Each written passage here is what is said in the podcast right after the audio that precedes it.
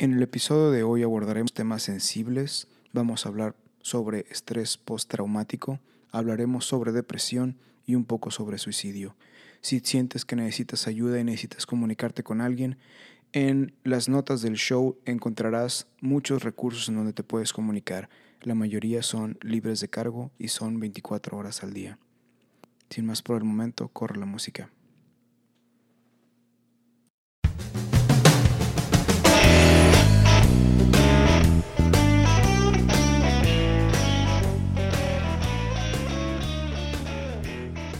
Hola, yo soy Laura. Hola, yo soy Berna.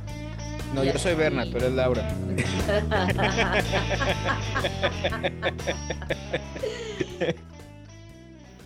Me quedé pensando, ¿será que tengo como una especie de déficit de atención? Y si lo tengo, ¿por qué no me lo he diagnosticado? ¿Y por qué no he Mm. buscado atención al respecto?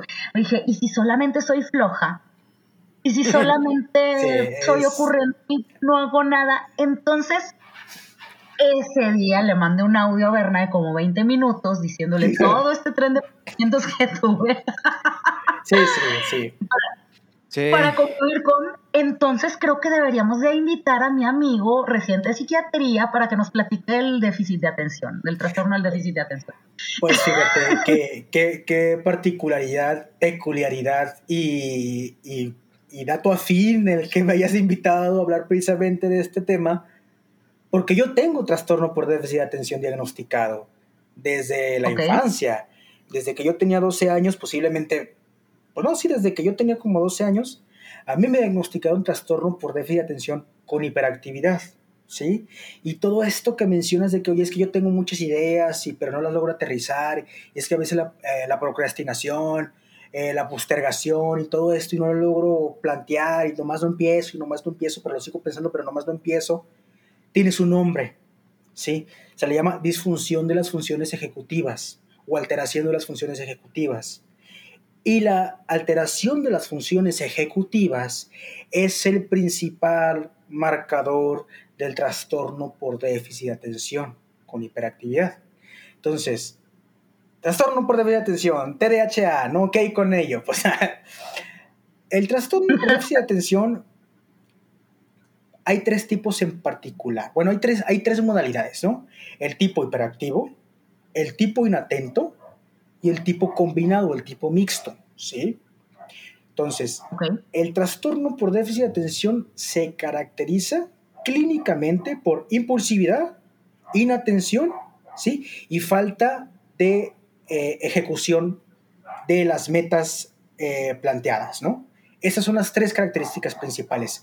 El mal abordaje de estas tres características por parte de los profesionales de la salud mental van a derivar en otro tipo de trastornos, porque esa es una particularidad que en la historia de la psiquiatría el trastorno por déficit de atención siempre ha estado, pero no fue sino hasta hace poco que se aceptó como realidad y se empezó a abordar. Entonces no es que no se haya encontrado mucha gente antes con este problema, sino que simplemente no se había ah, aceptado Por que ejemplo, era un problema. Diagnosticado, exactamente, y que también no se, no se había aceptado como un problema como tal, y también que no se había llegado a una pauta como tal para diagnosticarla, ¿sí? Criterios clínicos, ¿sí? Porque, por ejemplo, Claro. nosotros los profesionales de la salud eh, abordamos la literatura como, como criterios diagnósticos la Biblia de, de la psiquiatría que es el DSM-5, el DSM, el DSM, Manual Diagnóstico de Enfermedades Mentales, versión 5, ¿sí? Cada versión se iba actualizando, cada versión iba afinando detalles, cada versión, la 3, la 4, la 5, iba sacando cosas, iba metiendo cosas y todo esto, ¿no? Entonces, dentro del DSM-5 vienen los criterios para poder diagnosticar clínicamente a un paciente con déficit de atención, porque eso es bien importante. No hay un examen como tal que eh, de laboratorio que me pueda decir, ah, este niño, esta niña tiene déficit de atención. No, el, el diagnóstico es clínico. Sin embargo, la, eh, la, la neurología ha logrado, a través de estudios de imagen, encontrar particularidades en la anatomía y en la morfología de los pacientes con déficit de atención y con los pacientes que no lo tienen. Entonces, también hay eh, configuraciones electroquímicas. ¿A qué me refiero con esto? Las dos, los dos neurotransmisores deficientes en el trastorno por déficit de atención es la dopamina y la noradrenalina. Y esto es bien importante dejarlo claro porque nada más sabiendo que tenemos esas dos, esos dos neurotransmisores afectados, vamos a empezarlos a estudiar de diferentes formas. Y a mí la forma que a mí me encanta para explicar este, perdón, este, esta fisiopatología del trastorno por débil de atención, de la noradrenalina y la dopamina, es por, como si fuera una especie de llaves y de tuberías, como si fuera una especie de desagüe, ¿sí? Con, con filtros y tuberías. Entonces, imagínate que la tubería por donde pasa el agua, y el agua es la información de tu entorno, tu atención, tus, los estímulos externos, que es el agua, viajan por una serie de tuberías, de conductos. Esos conductos son la noradrenalina, ¿sí? Pero tú quieres agua potable. No todo el agua que está viajando por ese canal de tuberías, que recordemos que las tuberías son la noradrenalina, es potable. No toda esa agua se puede tomar. No toda esa información sirve. Entonces hay una especie de filtros y de llaves, ¿sí? Entonces esos filtros y esas llaves son la, la dopamina. Entonces, la dopamina te sirve para limpiar el ruido blanco de fondo, para limpiar la información basura. Por ejemplo, para filtrar el agua. Es correcto. Para filtrar el agua te la puedes tomar. Por ejemplo, si yo te digo, dime una particularidad de un McDonald's, ¿qué me puedes decir? Lo primero que te venga a la mente. Es correcto, amarillo. Pero, por ejemplo, si yo te digo, oye, ¿dónde está ubicada la M de McDonald's? En el McDonald's más cercano. ¿No puedes decir? ¿Arriba? arriba, pero no me lo puedes decir tan rápido. De hecho, lo tuviste que pensar. Porque alguna M de McDonald's la tienen enfrente, algunos lo tienen en el estacionamiento, o es más, algunos ni siquiera lo tienen y lo tienen en la M del autoservicio. Pero definitivamente lo primero que me pudiste decir fue que la M de McDonald's es amarilla, ¿sí? Y muy posiblemente lo segundo que me pudiste decir, lo segundo que me dijiste fue que la M estaba arriba, cosa que es muy cierta. Pero si yo te digo, oye, ¿y abajo de la M qué color hay?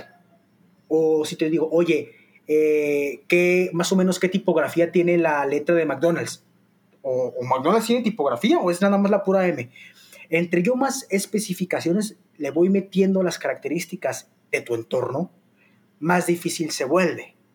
Entonces, la dopamina lo que hace es que limpia el ruido de fondo, ¿sí? ¿Por qué? Porque es necesario, porque gracias a que nosotros tenemos puntos claves de anclaje de información, es que podemos ir hilando una actividad junto con la otra, junto con la otra, junto con la otra. Y primero voy a lavar los trastes y cuando acabe de lavar los trastes voy a empezar a barrer lo que acabo de lavar, de tirar de los trastes. Y después de que acabe de limpiar lo que acabo de, de, lavar de los trastes, voy a sacar la basura. Y cuando termine de sacar la basura, ya que toda esa área está limpia, ahora sí voy a trapear. Y ya que voy a trapear, ahora sí voy a empezar a doblar ropa. Y ahora sí, como ya doblé ropa, ahora la voy a, a empezar a acomodar en el closet. Las actividades se van hilando. Y gracias a que se van hilando es porque previamente hubo una depuración de información basura, de estímulos basura, solamente quedó lo más fino. Esa depuración para que te quede lo más fino es el trabajo de la dopamina, ¿sí? La información viaja a través de conductos, ¿sí? Y esa, esa, esa conductancia la facilita la noradrenalina. Pero quien te quita la basura, la información basura, y quien te permite ejercer las funciones ejecutivas es la dopamina. Ahora, ¿Qué son las funciones ejecutivas? Las funciones ejecutivas es lo que te hacen lograr hacer lo que te planteas hacer y no lo que quieres hacer. Por ejemplo, tomando el, el, ejemplo ahorita de los trastes y todo eso. Yo ahorita perfectamente podría estar viendo una película en Netflix o jugando un videojuego. Y, yo preferiría mil y un veces estar viendo una película o jugar un videojuego antes que ponerme a lavar los trastes. Pero si no lavo los trastes, la comida que tenga ahí acumulada en los trastes se va a llenar de asqueles y de cucarachas y después voy a tener una plaga y luego después me van a contaminar mi comida y luego me voy a enfermar. Entonces... Pausa. Aquí en Torreón le dicen asqueles a las hormigas, ¿verdad? Ah, sí, a las hormigas, a las hormigas, exactamente. Continúo, Orlando. entonces, eso sí, no, eh, cultural, ¿no? Asqueles y hormigas son la misma cosa. Entonces, las funciones ejecutivas me permiten enfocarme en lo que es necesario y no lo que quiero, porque una cosa es lo que quiero y otra cosa es lo que necesito, ¿sí? Y otra cosa es lo que debo hacer. Yo debo limpiar los trastes, debo limpiar la cocina, porque necesito comer. Y necesito comer sano, y necesito comer ordenado, y necesito comer saludable. Pero yo no necesito, yo no quiero comer, yo no quiero lavar los trastes, yo lo que quiero es ver una película. Ah, claro, pero el correcto funcionamiento de las funciones ejecutivas me dice que lo que debo de hacer es lavar los trastes, ordenar mi cama. Entonces, eh, por eso, por una disfunción dopaminérgica, ¿sí? por una disfunción noradrenérgica, es que se presenta el trastorno por déficit de atención. Y por eso es que el niño, la niña, el adulto, que es más grave todavía, con trastorno por déficit de atención, que no logra terminar eh, sus actividades, empieza a padecer otro tipo de trastornos, porque se asocia al fallo laboral, al fallo en las relaciones, al fallo en la memoria. Entonces tienes adultos deprimidos, tienes niños, niñas estresados, estresadas, tienes adolescentes rebeldes.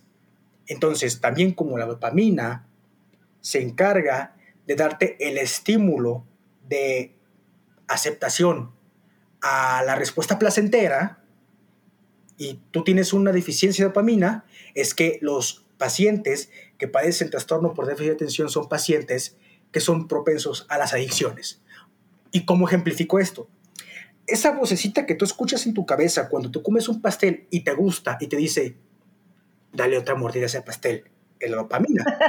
Esa vez que andabas muy ansioso, te fumaste un cigarro, te lo acabaste y te dice una voz interna, fúmate otro es la dopamina.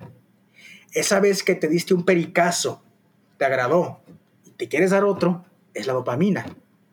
La dopamina se relaciona a los estímulos. Por eso, yo prefiero ver una película, yo quiero ver una película antes que lavar los trastes, porque cuando voy a, ver una película, los estímulos son inmediatos y la satisfacción es inmediata. Por eso, las películas con cientos de efectos especiales venden tanto. ¿Por qué? Porque no necesitan mayor grado de atención. ¿Por qué? Porque la satisfacción es inmediata. Porque las explosiones, las luces, el sonido, la orquesta, instrumentación y todo eso es inmediato. ¿Sí? Por eso, ahorita, aplicaciones como TikTok, que es la menor cantidad de información, y la menor cantidad de información resumida son tan, son tan placenteras. Por eso tú puedes estar dándole hacia arriba, hacia abajo, hacia un lado, a 10 videos diferentes, pero posiblemente no más te acuerdas de los tres previos que viste. ¿Por qué? Porque la atención es mínima. Entonces, ¿qué es lo que sucede? Un paciente que tiene trastorno por déficit de atención puede empezar a hacer las actividades, pero luego, luego las deja de hacer. Porque la sensación de satisfacción la pierde inmediatamente. Porque hubo un pico de, de dopamina, sintió placer y ¡fum! Luego la dopamina se fue para abajo porque hay una disfunción. Sí tiene, sí les funciona correctamente, pero hay muy poca. Entonces, yo hago algo, me genera placer, me genera satisfacción, e inmediatamente a los cinco minutos ya lo dejo hacer. ¿Por qué? Porque ahora me estoy enfocando en otra cosa, entonces no hago una cosa y me salto otra cosa. ¿Cómo se interpreta esto en los niños? Ese niño que está haciendo la tarea pasa la mariposa y se distrae. O está haciendo la tarea con la ventana abierta, pasa la vecina con el amiguito, el amiguito está no sé qué contándole y ya se distrajo la, eh, niña haciendo la tarea. ¿Cómo se traduce esto en el adulto? Entra a trabajar, empieza muy bien con sus actividades del trabajo, una semana, dos semanas, y de pronto le empieza a ir mal, mal, mal, mal, mal, y lo despide. Entra a su trabajo, le empieza a ir bien, dura una semana, dos semanas, eh, le empieza a ir mal, mal, mal, mal, y lo despide. ¿Cómo se interpreta esto lo emocional? empiezas una relación, te gusta mucho esta persona, te gusta mucho, mucho, mucho, mucho, mucho. Pasa una semana, pasan dos, tres semanas y empiezas a dejar la relación. Empiezas a dejar la relación porque ya no te genera la satisfacción que al principio te generaba. Porque como tienes una deficiencia dopaminérgica, luego, luego ya perdiste el interés. Luego, luego ya perdiste la motivación. Entonces, esto, si no se trata, después genera ansiedad, depresión, adicciones. Entonces tienes pacientes que no se pueden concentrar, niños que no pueden tener un desempeño académico correcto, niños que no se pueden eh, desarrollar correctamente en la escuela porque son bulleados o porque son los bulleadores, porque son muy inquietos, y que después cuando crecen y llegan a la adolescencia son bien rebeldes. Y luego cuando llegan a la edad adulta son rechazados porque eran los bullies o, que tiran la sangre pesada y no se quieren relacionar con ellos. ¿Sí me explico? Por eso es bien importante eh, el, oye, el es que temprano. Es correcto. Por eso es bien importante el, mm, ¿sabes qué? Es que es bien flojo. ¿Sabes qué? Es que quiere llamar la atención. No, ni es flojo, ni quiere llamar la atención. ¿Qué es lo que está pasando? Hay un problema. ¿Cuál? ¿Quién sabe? Pero hay que Le falta dopamina. le falta dopamina, o le falta serotonina, o le falta noradrenalina, lo que sea que le falte pero hay que abordarlo. Pero algo. Algo. Pero algo está pasando. Algo está pasando en esa cabeza y hay que abordarlo porque número uno, si el niño quiere buscar y llamar la atención, algo está mal. Y si en realidad creemos que quiere llamar la atención y no es así, pero es lo que creemos, de todos modos algo está mal. ¿Se me explicó? Entonces, claro. por eso, ahorita hay tanto conflicto con eh, tantas generaciones porque fueron pacientes que de pequeños tuvieron sus eh, problemas de cualquier índole paidopsiquiátrico, no fueron abordados por el paidopsiquiatra, no fueron abordados por la psicóloga infantil, por el psicólogo infantil, y ahorita, a la edad de 25, a la edad de 27, a la edad de 30, a la edad de 35, a la edad de 40, son pacientes que tienen eh, conflictos en su vida, pero ni siquiera lo saben aterrizar. Es que algo está mal en mí, pero ni siquiera sé qué es. Ah, pues porque ni siquiera tuvieron la atención para poder desarrollar la percepción de qué es lo que estaba mal. Porque nunca nadie se los dijo, porque de niños nunca pudieron recibir la ayuda necesaria. Eso súmale a que la atención en la salud mental de nuestro país es precaria, pues ahorita tienes a toda una generación de jóvenes adultos, de millennials, toda deprimida, toda ansiosa. Por eso. Ok, sí, de, hecho acabo de acuñar el término de que tengo ansiedad con M de millennial muy maltratado. Es correcto, es correcto. Oye, Orlando, te quiero... Dime, dime, dime, No, no, la realidad. Ah, y, y en realidad es que una vez que el trastorno es diagnosticado, es increíblemente fácil tratarlo. ¿Por qué? Porque ahí hay medicamentos. Tienes la lisdexanfetamina, que es un derivado de las anfetaminas. Tienes al metilfenidato, ¿sí? Tienes al Concerta, tienes al Estratera, ¿sí? Tienes al Ritalin, ¿sí? O sea, hay medicamentos ya para tratarlo. Que te los encuentres en las farmacias. Lamentablemente, no son medicamentos baratos. Pero de qué hay tratamiento y tratamiento. Pero también, lamentablemente, como estos son trastornos que no han sido correctamente estudiados, no por el sistema de salud, sino por las instituciones de salud, es que no son subsidiados por el gobierno. Entonces, es medicamento, por ejemplo, el Vivance, la lisdexanfetamina, el, el conocido medicamento, el Vyvanse, el Vivance, o el, el Vance, este medicamento que es lisdexanfetamina, eh, la presentación de 70 miligramos te cuesta 2.180 varos, con 28 capsulitas una diaria. Un mes. Exactamente. Ah, un, mes, ¿verdad? Sí. sí, o sea, una tableta diaria, una, un frasquito con 28 cápsulas de listexanfetamina, el Vyvanse, está en 2.180 varos. Una caja de... Es una renta. ¿Mm? Es una renta. Ándale, es una, renta. Es correcto, es una renta. Entonces, o renta, o, supongamos ahora, un paciente adulto, cuasi independiente, quiere abordar su padecimiento porque decidió hacer un cambio en su vida, decidió tomar las riendas porque tuvo un rush de dopamina, tuvo motivación, fue con el psiquiatra y le dijo el psiquiatra, ¿sabes qué? Es que tú tienes déficit de atención y te tengo que restar Vivance y terapia cognitivo-conductual. Perfecto, doctor. ¿Cuánto cuesta el Vivance? Ah, el Vivance te cuesta 2.180 varos, la presentación de 70 miligramos que tú necesitas. Ah, es que yo pago de renta 1.500 y apenas me alcanza. Ah, pues ¿cómo le hacemos? ¿Sí me explico? Y luego a eso súbale la... Y cuando comentas que es- algunos medicamentos de este tipo no están cubiertos por el gobierno, o sea, por el Seguro Social, la te- ¿las horas de terapia estarían cubiertas o esas tampoco? No, las horas de terapia también están cubiertas por el servicio de psicología, pero el- Ujú, los estudios han demostrado que ni el tratamiento farmacológico puro ni la terapia psicológica puro son, necesar- son suficientes para el paciente con trastorno por déficit de atención. Un paciente con déficit de atención con pura terapia cognitivo-conductual no la va a hacer. Un paciente con puro tratamiento farmacológico sin terapia cognitivo-conductual no lo va a hacer.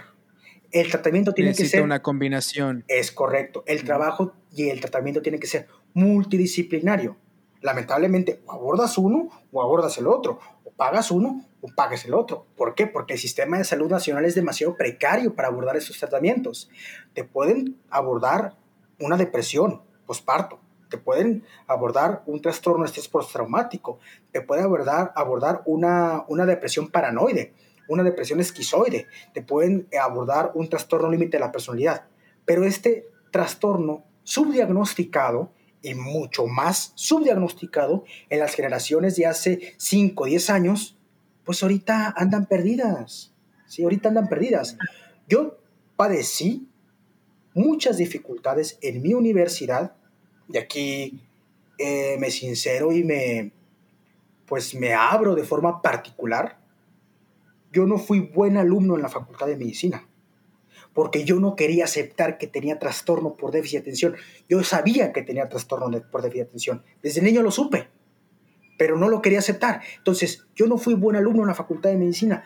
Fallaba y fallaba y no ponía atención en clases y yo andaba metido y concentrado en otras cosas en la Facultad de Medicina que me traían más placer y que me traían más emoción y que me tenían más motivado que lo importante. Lo importante era Claro, estudiar. decías, esto ya me aburrió, Es quiero correcto. hacer algo más. Es correcto. Lo importante era estudiar. ¿Sí? Pero como tengo una deficiencia dopaminérgica, como yo tengo una deficiencia en la noradrenalina y como tengo una deficiencia en la serotonina, es que no me concentraba. Entonces me iba a lo que me generaba placer inmediato. Me iba a lo que me daba motivación inmediata. Ese rush de adrenalina inmediato. ¿Se me explicó? Entonces, ¿qué fue lo que pasó?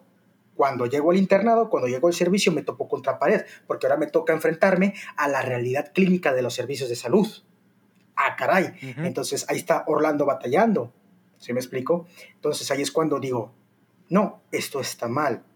Necesito abordar un psiquiatra, un psicólogo, porque me estoy deprimiendo, porque me está yendo muy mal académicamente y en lo que representa mi máximo exponente laboral, que es eh, la salud. Como yo soy doctor, pues la salud.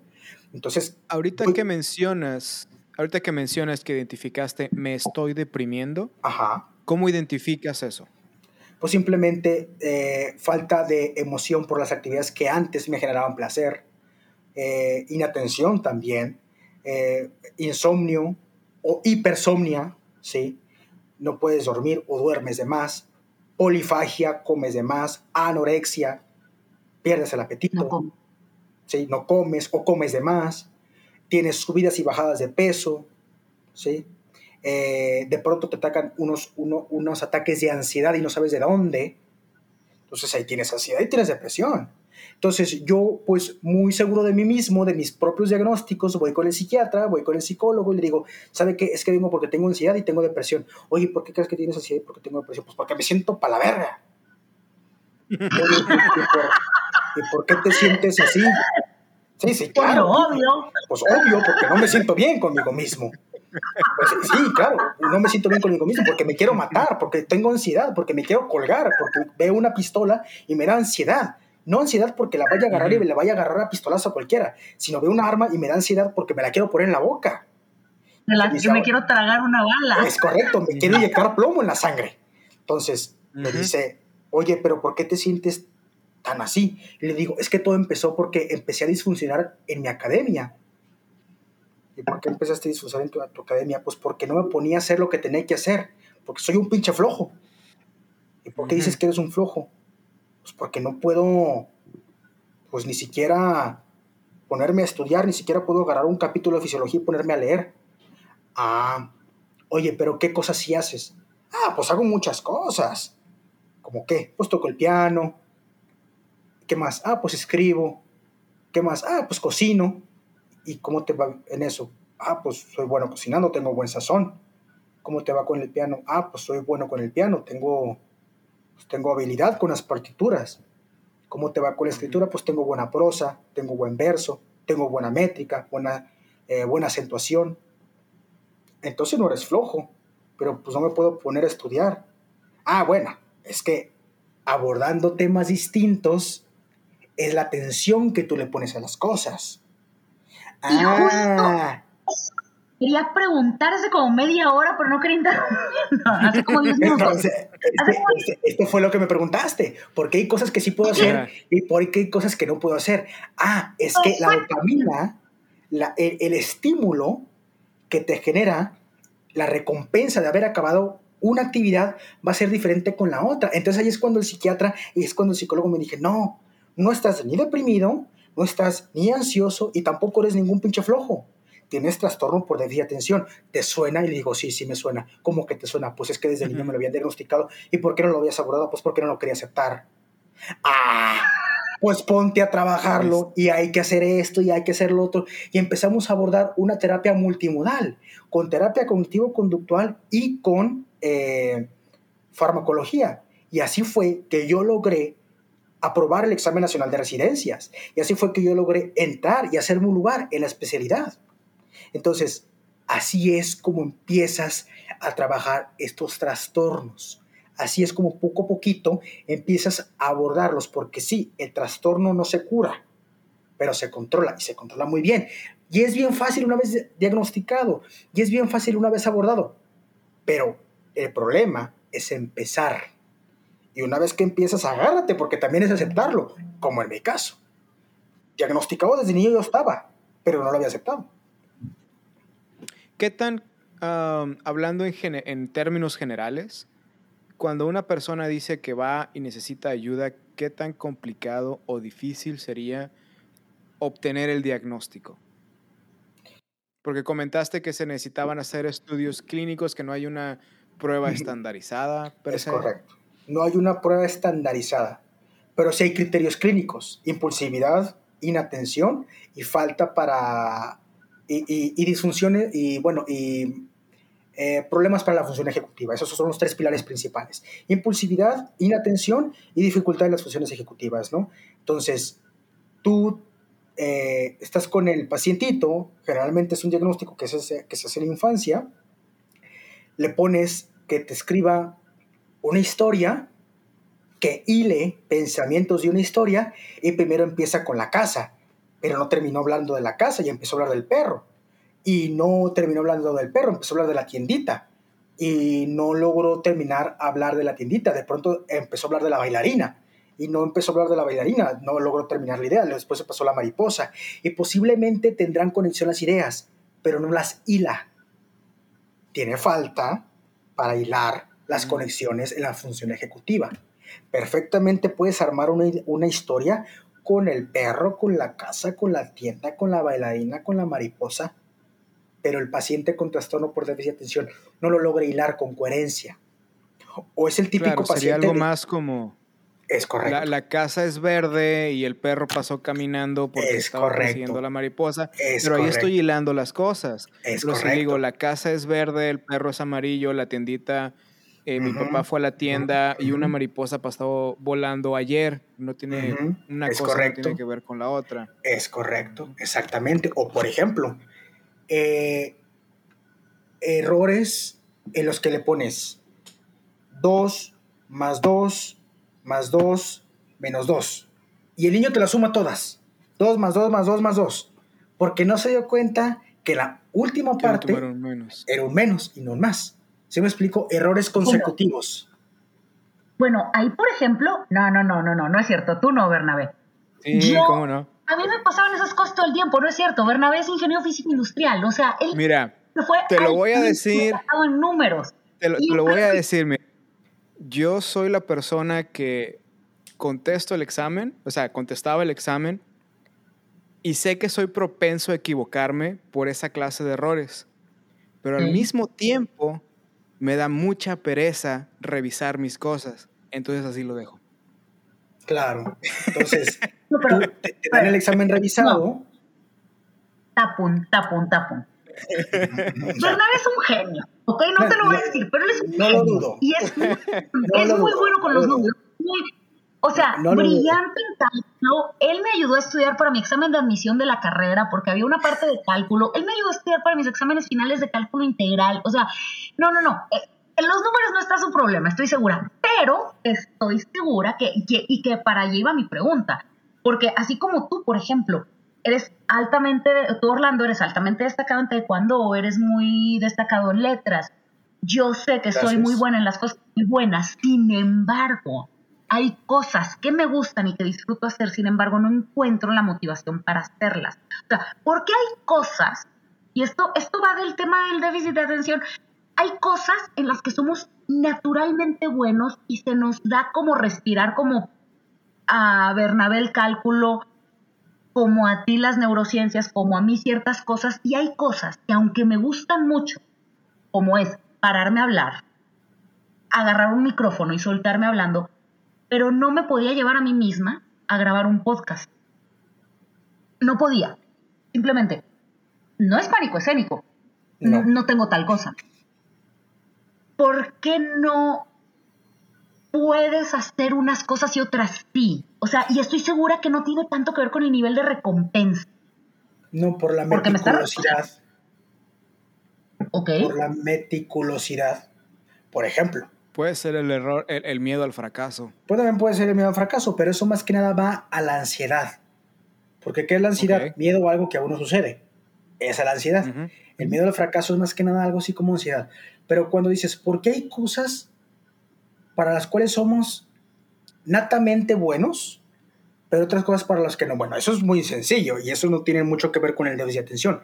Simplemente pues porque cada quien es, eh, cada quien cuece sus habas a la temperatura que mejor le salgan. ¿Se me explicó? O sea, no puedes, no puedes ser buena en todo, no puedes ser bueno en todo. Naturalmente van a dar cosas que desde nacimiento se te van a dar. ¿Por qué? Porque tu configuración cerebral, tu plasticidad cerebral se formuló, se desempeñó para que así sucediera. ¿La puedes desarrollar? Claro que sí. Pero hay algunas cosas que simplemente te van a facilitar más que otras y eso es muy natural y eso es muy normal y eso no tiene nada de, de complejo, ¿sí me explico? Pero ¿por qué hay cosas que cuando te quieres poner a hacerlas no las puedes hacer y no las puedes hacer y no las puedes hacer y no las puedes hacer? Ah, pues por la meticulosidad de la praxis en esa cosa, en esa actividad. La meticulosidad de la praxis en esa actividad, si representa una, una, una actividad que desempeña mucha función ejecutiva, no la vas a poder hacer. Por ejemplo, ¿qué representa lo del podcast? Es agarrar las los audífonos, sí, vincularlos al Bluetooth y luego agarrar mi celular, porque esto tiene que ser por la laptop, pero me mandaste el link por WhatsApp. Entonces tengo que vincular WhatsApp con eh, la laptop a través de WhatsApp web y luego tengo que abrir la pantalla y luego tengo que checar si estoy escuchando bien el audio, pero al mismo tiempo tengo que revisar. Entonces, son una cosita tras cosita tras cosita, que para ti o para cualquier otra persona podrá decir, ay, pero eso suena muy sencillo. Pues sí, pero tú no tienes trastorno por la de atención. Sí, es demasiado sencillo. Me llama la atención, me llama la atención que usas la palabra meticulosidad y no dificultad. O sea, no Es tiene que- que, ver con qué tan difícil No, no, la ejecución, no sino el número de pasos. Exactamente. Tiene que ver con el número de pasos. Exactamente. Es, es correcto. Tiene que ver con el número de pasos y no con la dificultad de los pasos. Porque ahí te va. Uno de los grandes logros en el abordaje del trastorno por déficit de atención en la terapia ocupacional es, bueno, e- es lo que yo, en mi concepto, yo lo, yo lo llamo de esta forma, la militarización de la práctica. La militarización de la práctica y la repetición y la repetición y la repetición y la repetición militarizada de la práctica. ¿Por qué? Porque si yo me obligo a hacerlo aunque no quiera, pero me obligo, si aprovecho ese pequeño rush de dopamina, ese pequeñito fragmento, esa pequeña ventanita de dopamina que tengo para hacerlo, y pum, le meto un comando de militarización, pum, le meto un comando de ordenamiento, y lo repito, y lo repito, y lo repito, y lo repito, aunque no quiera, y lo repito, y lo repito, y lo repito, eventualmente lo voy a terminar por hacer. ¿Por qué? Porque mi cerebro se va a condicionar. Porque cuando lo deje de hacer me voy a sentir raro. Ajá, sí, pero estás de acuerdo que eso funciona para cosas muy básicas como lavar los platos y hacer el quehacer de la casa, pero no es funciona. Correcto. Para ir al gimnasio. No aplica para sentarte a escribir una poesía o a pintar algo. O Ah, Ni no, a- para ir al gimnasio que- a las 6 de la mañana. Porque ahí Mm. estamos hablando de cosas que requieren creatividad y la creatividad es espontánea, te nace, se siente. En cambio, la práctica básica de limpiar el refri, si te das cuenta que estoy hablando de cosas muy domésticas. ¿Por qué? Porque esa es una Claro, de las principales complicaciones. Es correcto. Es una de las principales complicaciones que tiene ordenar simplemente tu escritorio para trabajar. Cosas muy domésticas, cosas muy oficinales. Tender la de oficina. cama. Es correcto. Cosas, híjole, no lo quiero decir de esta, no lo quiero decir esta palabra, pero cosas muy del godinato, muy godines, ¿sí me explico? No lo quiero decir esta palabra, pero pues bueno, o sea, el simple acomodar el escritorio, eh, acomodar tu alacena, tender la cama, este, sacar los papeles del baño, sí, sacar el bote de la basura, acomodar la ropa, tenderla, secarla, doblarla, ¿sí? Que son funciones Ah, ah. sencillas.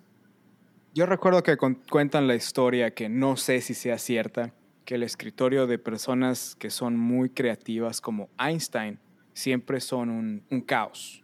Ujú. Y yo me quedo así de, ¿será porque por lo mismo que mencionas de todo esto es un... eh, Sí, mejor ocupo esto en no. otra actividad que Es me correcto. da dopamina? Es correcto. ¿Qué pasaba con Einstein? Einstein tenía este trastorno por déficit de atención, pero era hábil, innato, para toda esta clase de, de- de abstracciones de cálculo y de raciocinio y de juicio y de interpretación de fórmulas. Él era natamente bueno para eso, pero también por eso tenía todo un desorden en su oficina, por eso tenía la habilidad emocional, por eso anduvo con su secretaria y luego anduvo con su prima y luego le puso el cuerno con otra mujer. ¿Sí me explico? Porque, y por eso su escritorio era un caos, porque su cabeza era un caos. Pero innatamente era bueno, pues para los cálculos. Fue un caso excepcional. Esa, esa barra de es que rasgo de las personas creativas Es- es, solamente una barra. Ajá. Sí, entonces, eso sí de que. Difiero, ¿eh? Porque yo no me puedo a dibujar si tengo un desastre. O sea, yo antes de sentarme a dibujar, antes de sentarme... Es más, yo no puedo sentarme a escribir en mi casa. Yo me tengo que ir a un café, a un lugar donde todo esté visualmente cuidado, ordenado y estético y que los sonidos estén en un volumen adecuado, que el clima esté perfecto, porque de otra manera no lo hago, punto. ¿Y por qué Podría crees que tú necesitas tener esas condiciones para poder hacer No eso? lo sé. Por- porque No los estímulos externos, si no están regulados correctamente, la dopamina no lo no puede No si de por sí, fluye. si de por sí los estímulos externos ya son complicados, la dopamina va a tener dificultades porque recordemos que la dopamina también funciona como el filtro para el agua. Los estímulos externos, el calor, el volumen, la luz, eh, incluso la sensación de vibración de las mesas, si no se encuentra correcto y de por sí es difícil para la dopamina lograrla filtrar, si tú no tienes las condiciones óptimas, la dopamina no va a jalar bien. Si de por sí ya es difícil filtrar los estímulos basura, si no tienes acomodado tu, lugar correcto, pues no vas a poder hacerlo, ni siquiera vas a poder empezar. Y no escribió la cama.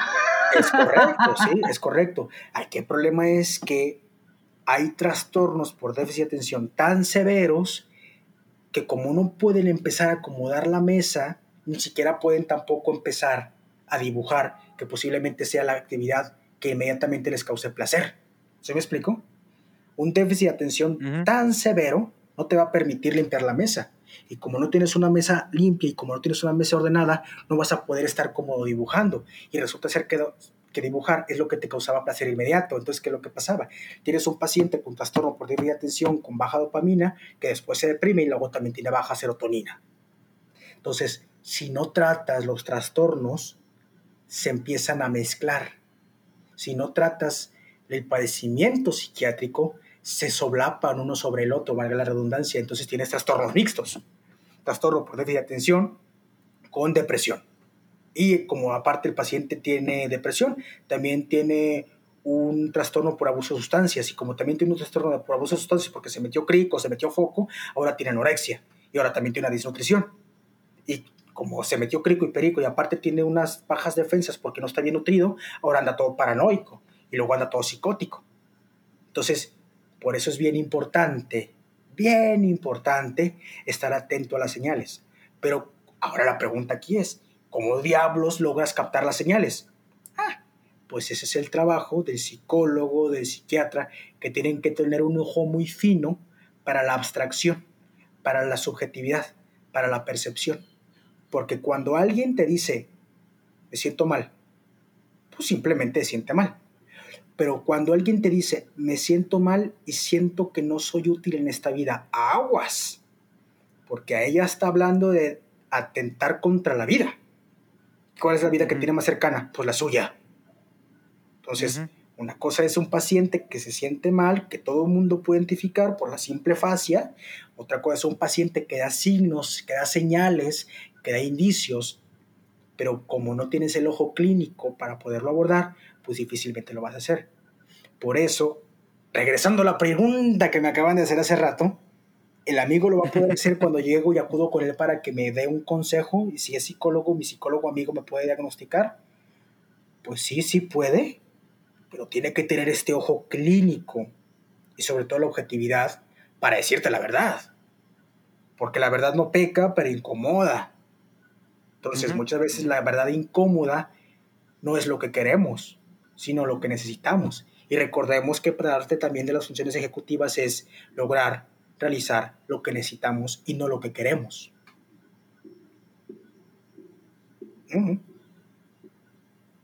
Bueno, Berna, ahí tienes. No somos flojos. No, no, no, o sea, sí, no, no, o sea, la, la, la pereza es una cosa completamente distinta. Sí, o sea, la pereza es una cosa completamente distinta. El problema aquí es que cuando se la achacas a un niño, pues oye, el niño, la niña, el infante, muy a duras penas tiene percepción de lo que es la pereza y luego encima lo atacas, la mamá lo ataca, el papá lo ataca, el vecino lo ataca, el hermano lo ataca, la hermana lo ataca, porque es que es que flojo, es que no acaba la tarea, es que no sé qué, es que no sé cuánto. Pues obviamente este niño, esta niña, este infante va a crecer con esta percepción de que es un flojo. No, es que soy un flojo y como soy un flojo no me salen las cosas bien. Y como no me salen las cosas bien, pues para qué lo intento.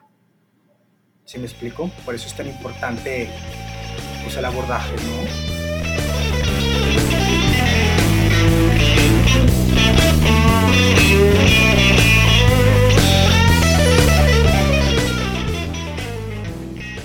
Mi nombre es Bernabe Mares. Mi nombre es Laura Arias. Muchas gracias por escucharnos el día de hoy. Los esperamos la próxima semana. La próxima edición. Eh, el próximo capítulo por el mismo Vaticanal. en donde quiera que ustedes escuchen su podcast. Espero que esté disponible en donde escuchen su podcast. No olviden suscribirse para que nos tengan de manera automática. Danos un like para que te lleguen todas las notificaciones. Y si te gustó, compártelo con tus amigos. Y déjanos un review porque nos ayuda de alguna manera. No estamos seguros de cómo, pero sabemos que nos ayuda de alguna manera. Al menos a los apapachos al ego. Gracias. también se aceptan, también se aceptan críticas constructivas. Y de las no constructivas también. Que hablen bien o que hablen mal. Eso lo lees tú. Yo leo las otras.